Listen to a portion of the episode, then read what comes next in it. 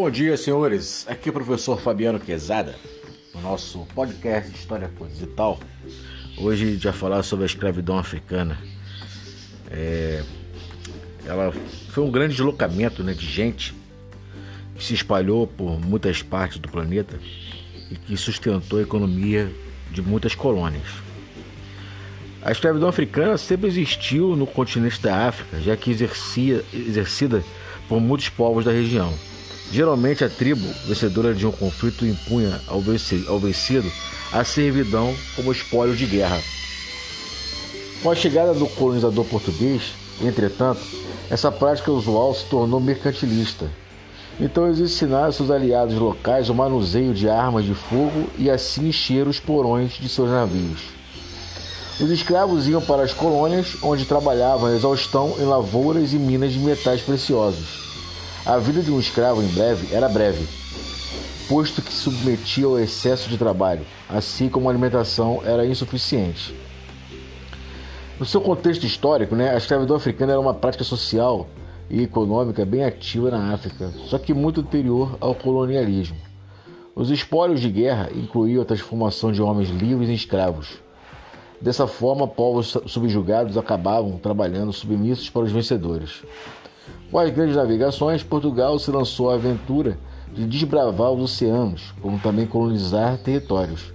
E foi assim que se fixou na, na África, passando a negociar com os comerciantes locais. Nesse meio tempo, Pedro Alves Cabral descobriu o Brasil, dando início à colonização lusitana na América do Sul. A partir do século XVI, foi com a escravidão que o Império Português passou a sustentar sua colônia de exploração.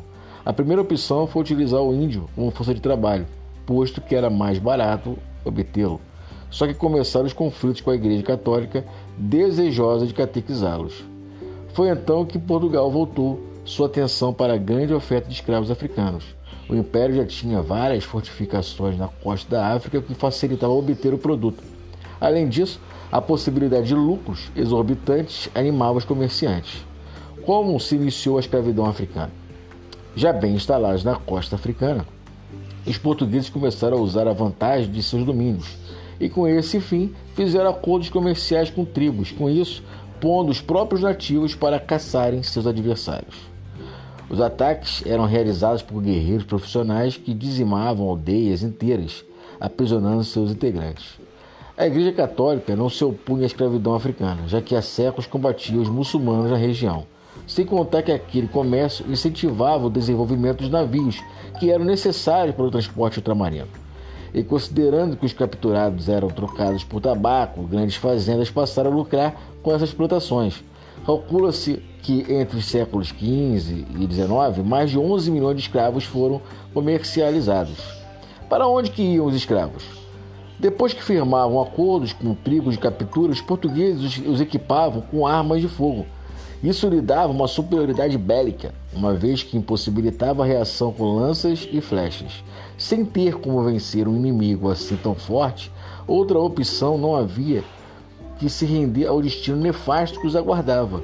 Eram os vencidos então levados ao litoral, onde grandes mercadores os adquiriam e os embarcavam em navios negreiros. Esses navios eram também chamados de tumbeiros, posto que a grande maioria dos embarcados morria. O destino eram as colônias de Portugal, principalmente o Brasil. Os escravos desembarcavam na costa brasileira e de lá eram levados para as fazendas. Havia os que iam para as grandes plantações do Nordeste, assim como os que se destinavam à mineração. Minas Gerais, Goiás e Mato Grosso são exemplos de utilização da escravidão africana em minas de metais preciosos. O cotidiano de um escravo. A vida de um escravo era infernal, posto que sofria ele os excessos que lhe abatia a saúde e encurtava seus dias. Logo na chegada ao ambiente colonial, o servo era separado dos seus conhecidos. Também passava a conviver com quem tinha costume e língua diferentes de seus. Todos esses cuidados era para evitar rebeliões e fugas. Outra técnica era sempre mantê-los ocupados, uma vez que não tinham tempo para se associarem. Os chamados escravos de campo eram utilizados nas grandes lavouras ou na mineração. Trabalhavam duro, cerca de 18 horas por dia, só folgando no domingo. Alimentavam-se mal, viviam de forma improvisada e pernoitavam nas escuras e úmidas senzaras. Poucas eram os que, poucos eram os que sobreviviam mais que 20 anos. Mas havia também os chamados escravos domésticos, que viviam na, na casa grande e levavam uma vida mais tranquila. As escravas cuidavam da casa, da alimentação dos filhos de seus senhores. Deveriam estar sempre à disposição do raiar do sol até todos se retirassem.